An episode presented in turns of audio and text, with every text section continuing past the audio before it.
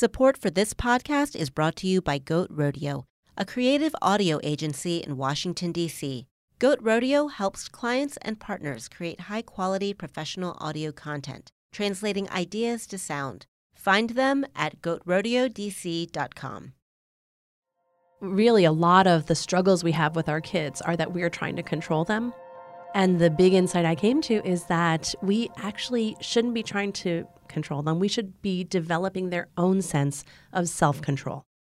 From A Decibel Media, I'm Megan Rumler, and you're listening to A Decibel Voices, a podcast that features intimate conversations with Asian American trailblazers who all have one thing in common unabashedly pursuing their dreams while transforming the fabric of this nation. From food to business to tech to the arts, this is Asian America, up close and personal. It's now September, and for many of us, that means back to school. 56.6 million students will attend elementary and secondary schools, according to the National Center for Education Statistics. As children around the country fill school hallways, parents everywhere are shifting their mindset from the lazy days of summer back to the busyness of the school year. Our guest today is Katherine Reynolds Lewis, an award winning Washington, D.C. area journalist, certified parent educator, and author of The Good News About Bad Behavior Why Kids Are Less Disciplined Than Ever and What to Do About It. Her work has appeared in The Atlantic, Fortune, Mother Jones, The New York Times, Slate, and The Washington Post. And she's here with us today to talk about the challenges of parenting year round, but especially now as we head fresh into a new school year. Katherine Reynolds Lewis, welcome to A Decibel Voices. Thank you so much. I'm thrilled to be here. So, before we dive into the book, I'd love to explore your backstory. You grew up in Schenectady, New York. Your mother is Chinese, a first generation immigrant from Singapore, and your father is Caucasian with European history. How did they meet? They met in graduate school at the University of Michigan in Ann Arbor. And the legend that they tell is that my dad walked up to my mom and said, 你是南方人还是 uh, Ren. I love that. that was the pickup line that worked. How does that translate? Are you from the south or from the north? and what was her response? Um, I think she was probably surprised that he could speak Chinese and uh, had to explain she was from Singapore. So neither the south or the north, um, although originally from Canton province generations ago. And then, you know, being one of the few women in that economics PhD program and certainly one of the very few Asian students, um, you know, she became friends with him and, and then they eventually started dating and got married. And I was born in Ann Arbor in the middle of a snowstorm. And so my Chinese name is Xue Yi, which roughly translates to snow harmony. I love yeah. that. That's beautiful. What a rich story. Not everyone has stories like that. I love that. well, we were definitely a family of storytellers, and I don't think it's an accident I ended up being a writer because my dad, especially, but both my parents really filled my childhood with family stories and myths and, and, and legends and um, all, all kinds of fiction stories as well. I'm so glad you touched on your childhood because that was my next question. What was your childhood like aside from growing up with these rich stories. You've got two very different parents from different backgrounds. What was it like in your childhood? That's a great question. There's so much to say. I felt very loved and supported by my parents. I knew that I had their unconditional love and that they also expected a lot from me. They were sort of academic hippies in that they were not very much involved in the countercultural culture of the 70s, they, I think, really saw childhood as this opportunity to enrich us. And they also just really enjoyed us. I think they're both sort of introverts. So we had a lot of just close family time. And then my mom eventually, she didn't get a PhD, which I think she attributes to some combination of racism and sexism, mostly sexism, because when they went up for the advancement to the PhD, she had the best grades and she was really brilliant. And they said, why would we waste a PhD when you're just going to have kids, right? Something to that effect. So she had to sort of retool after having um, me and my brother and ended up going back to work. And at that stage, we, my brother and I had a lot more independence. So we, um, you know, in the older elementary, middle school years, would come home from school on our own, make ourselves a little snack. We um, really did a lot of roaming around the neighborhood, playing with friends. You know, it was the late 80s, so it was just, I think, a different time in terms of what people felt about kids' freedom of movement. And I think we, we went to the local public schools, which were majority white. So we definitely always felt like the minority. When I was eight, we went to live in China for a year on my dad's sabbatical. And I remember saying, when I'm with my Chinese friends, my hair looks brown. And when I'm with my white friends or my American friends, I used to say, my hair looks black. And that sort of crystallized for me the experience of growing up that I never really fit wherever I was. And yet I could sort of move between worlds. You know, you're touching on a lot of underlying threads in your childhood. One of the threads that I've picked up on is the sense of independence. I read in researching your background that you attended um, high school in New Hampshire at Phillips Exeter, one of the oldest secondary schools in the U.S., also a school with an interesting pedagogy based on the Harkness education model. Can you explain to our listeners what is this? What is the Harkness method? And did it play any part of who you are today? So, the Harkness model is the students and the teacher are sitting around an oval table, all equal. And so each one has a voice in the discussion. And the teacher is really seen as a guide and a sort of coach or mentor as opposed to imparting wisdom from the front of the room to, you know, students who are just soaking it up. And that sense of engagement with the material was very empowering for me as a student. And um, I just learned so much because I felt that I had something to contribute. And it's great that you brought it up because I think it really is a through line for me that I maybe haven't realized until this moment that, you know, those seeds were planted really, really young. Some of these threads of independence and self reliance in researching your journey has continued to resurface. And so from Exeter, you went on to Harvard, ultimately graduating with a degree in physics, but then shifted to a career in journalism. And you really started out as a business journalist, covering Wall Street, the Supreme Court, and writing about, of all things, derivatives, uh, which, you know, sounds pretty scary to me. I don't How did you go then from being you know, a Harvard graduate in physics to being a business journalist to now really a parent educator. So, throughout my life, I have always challenged the notion that I couldn't do something. And so many of my life choices were based on someone telling me I couldn't. My college counselor told me, don't even bother applying to Harvard because you won't get in. You don't have the grades. You have a much better shot at applying to Yale, where your dad went. And I was determined to prove him wrong. so then I got to Harvard, and I had always loved physics. I love math. Physics was very intuitive for me. And I did love learning physics. I realized I really loved the process of learning about science more than doing science. And I figured I'd try journalism. I had been on my high school newspaper and I loved it. And I thought it would have the lowest barrier to entry. So, what was the conversation like then with your parents? I mean, were they, did they have any opinions on the switch? Oh, yes. they had many opinions my dad was sort of really stressed about, you know, I hadn't gone into grad school and he didn't I didn't know what I was going to do. I had applied actually to the London School of Economics and was accepted for a master's degree in economics. And he was on the phone with me talking about all these options and sort of pushing me to decide and I said, "Dad, back off. I've got this." He backed off and my parents really just trusted me. They funded my move to New York City. They paid for the, you know, my rent for the first six months. And then I think we're kind of shocked after six months when I said, okay, I've got this. I now am supporting myself. As I continued in journalism, they saw that I really loved it and I was thriving and advancing. And after about a decade, I would say, they stopped asking when I was going to go back to school. We'll be right back after this word from our sponsors. This podcast is brought to you by our sponsors, 8 Media Group, a Washington, D.C. area video production company whose mission is to create, collaborate, and resonate. Find them at 8mediagroup.com. If you're just joining us, we've been talking with Katherine Reynolds Lewis, an award winning Washington, D.C. area journalist, certified parent educator, and author of The Good News About Bad Behavior Why Kids Are Less Disciplined Than Ever and What to Do About It.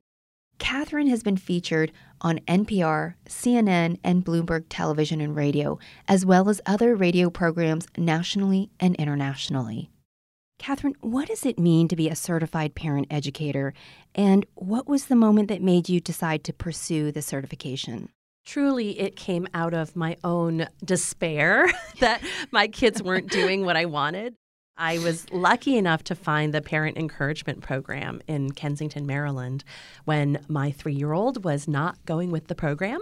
And I just, you know, ha- had no other um, ideas about how to get her to do what I wanted. So I started taking parenting classes.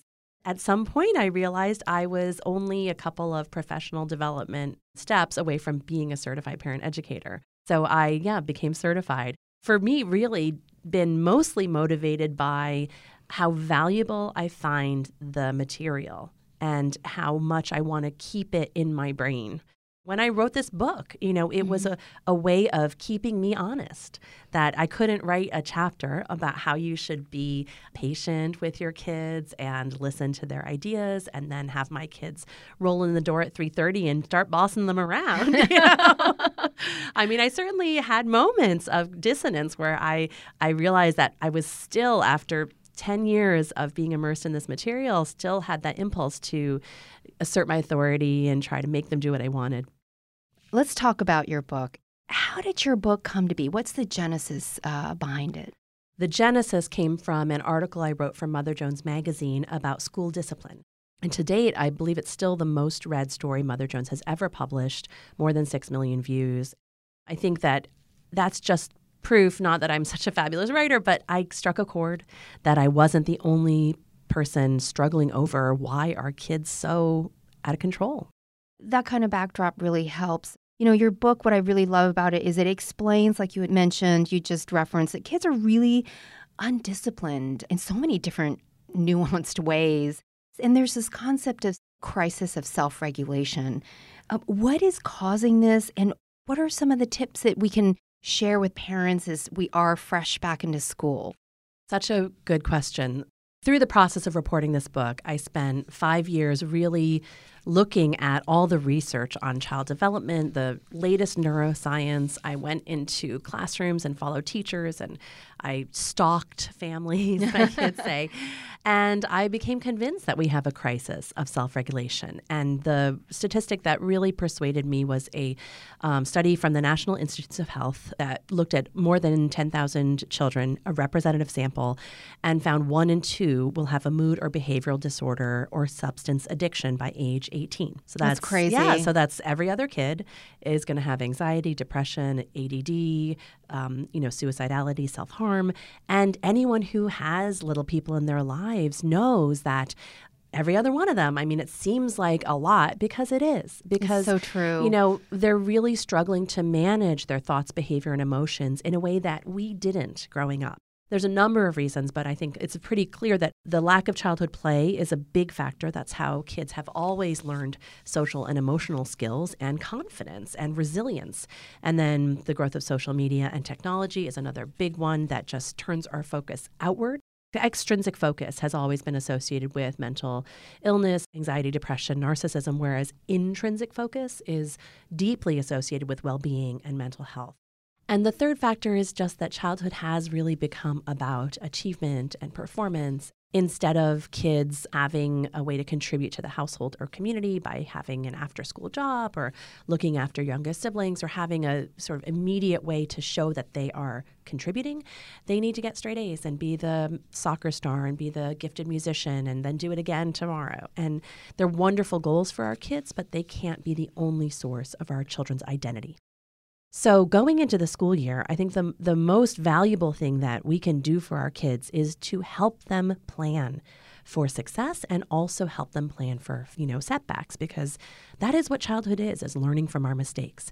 Every child needs support in executive function. That's the set of skills that help us to plan, stay organized, to execute projects, and they need to mess up and learn from their own mistakes. So we can talk to our kids about what's going to help you be successful. How will you stay organized? What are your goals? I think helping our kids think about what they want from the school year is really important. Having mm-hmm. parameters in our family agreements around homework, around screen time, around all the things that interfere with our kids' success um, is just a great way to start because all of us go into that school year with energy and positivity and let me tell you, by November, a lot of us are dragging. So if we can lay the groundwork now with family agreements um, around screen time, we always have our kids agree to do their homework, jobs, chores, um, and exercise or music lessons or whatever their, are their personal goals before they do screens in the afternoon on a school day. And that's such a great um, thing to lay down early before it becomes a problem. We also have a bedtime for screens so that the kids aren't up all hours, and sleep is such an important foundation for mental health.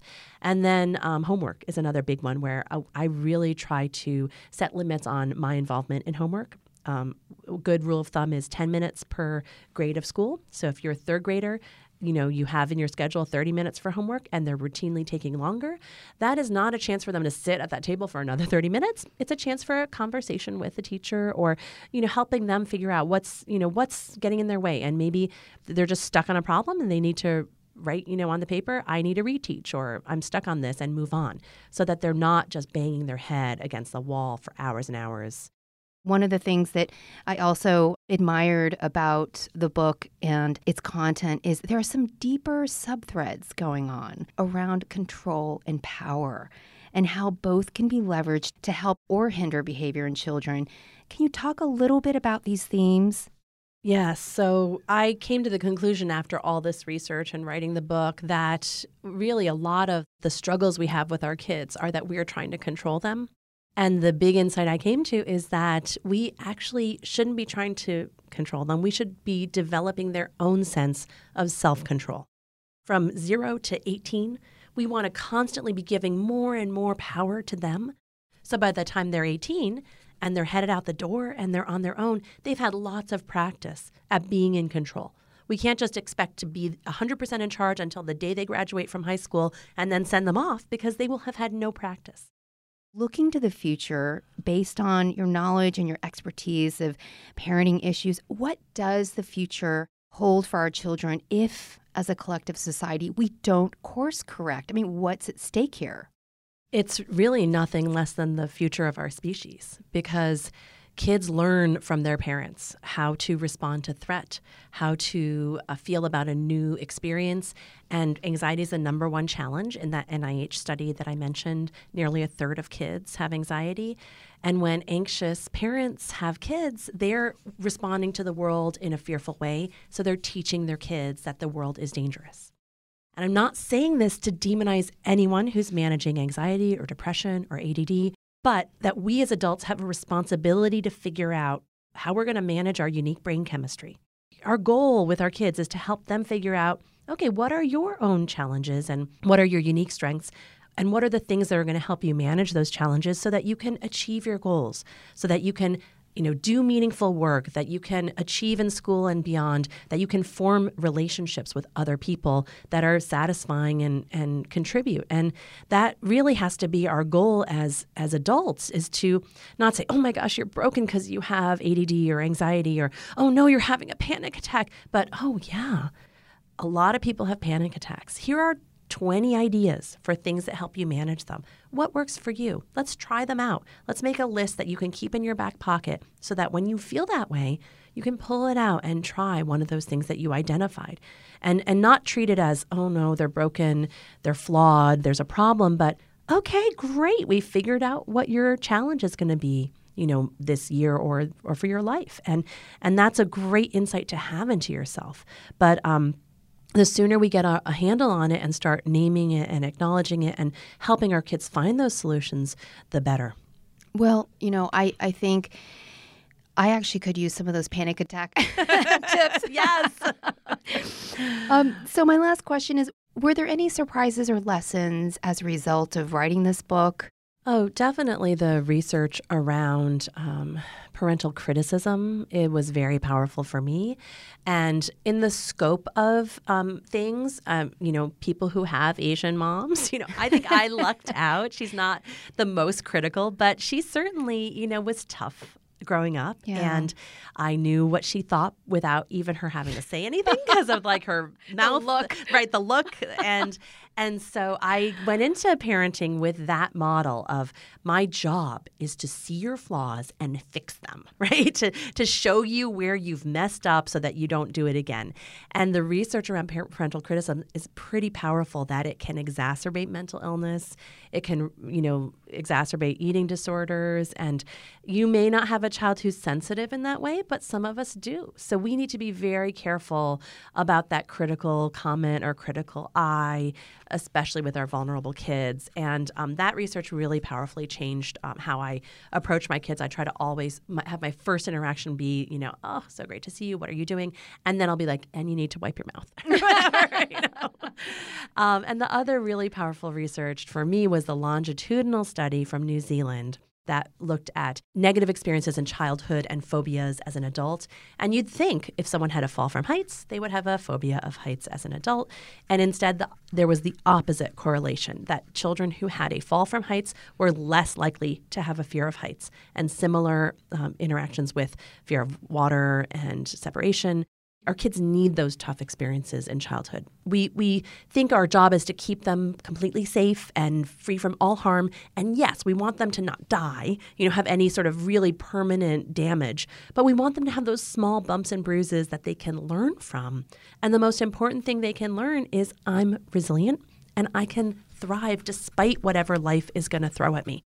That was a very big shift for me and I think it's something that's so true for all parents that we need to have faith in our kids' ability to weather those bumps or, and bruises. And coming back to that theme of control, when we are in control and we have to be in control, we're sending a message to our kids yeah, you can't really hack it on your mm-hmm. own. You know, right. I'm going to have to be in charge of these decisions because you would just make such a mess of it. And that's not the message we want to send our kids. Katherine Reynolds Lewis, it's been such a pleasure to talk with you. Thank you for joining us in the studio today. My pleasure. What a wonderful conversation, Megan. Katherine Reynolds Lewis is an award winning Washington, D.C. area journalist and author of The Good News About Bad Behavior Why Kids Are Less Disciplined Than Ever and What to Do About It. You can find a direct link to her book in our show notes at adecibel.com. You can also meet and hear Katherine speak in person at some upcoming events. If you happen to be on the West Coast, she'll be in Davis, California on October 16th at a book talk and signing. The following week, she'll be back on the East Coast on October 23rd in Baltimore, Maryland. Details can be found on her website at katherinerlewis.com forward slash events. And we'll also have a link in our show notes. A Decibel Voices is hosted by me, Megan Rumler, and co-produced and edited by myself and Stacey Yu. Next week, we get to talk food, specifically Filipino food. Our guest is Javier Fernandez, chef and owner of Kuya Ja's Lechon Belly, and nominated 2019 Washington, D.C.'s Rising Culinary Star of the Year. Be sure to tune in. Hey, it's Stacy here. Since we're a brand new podcast, we need your help. Send us your feedback. We want this podcast to be listener centered and would love to hear from you. What do you like, not like, or wish you could hear more of? Is there an Asian American trailblazer whom you want us to interview? Tell us what you think. Call or text us at 202 599 3318. Leave your full name, contact info, age, and where you're from. Messages are recorded, so who knows? Maybe you'll hear yourself on our show. Thanks for listening and subscribe wherever you get your podcasts.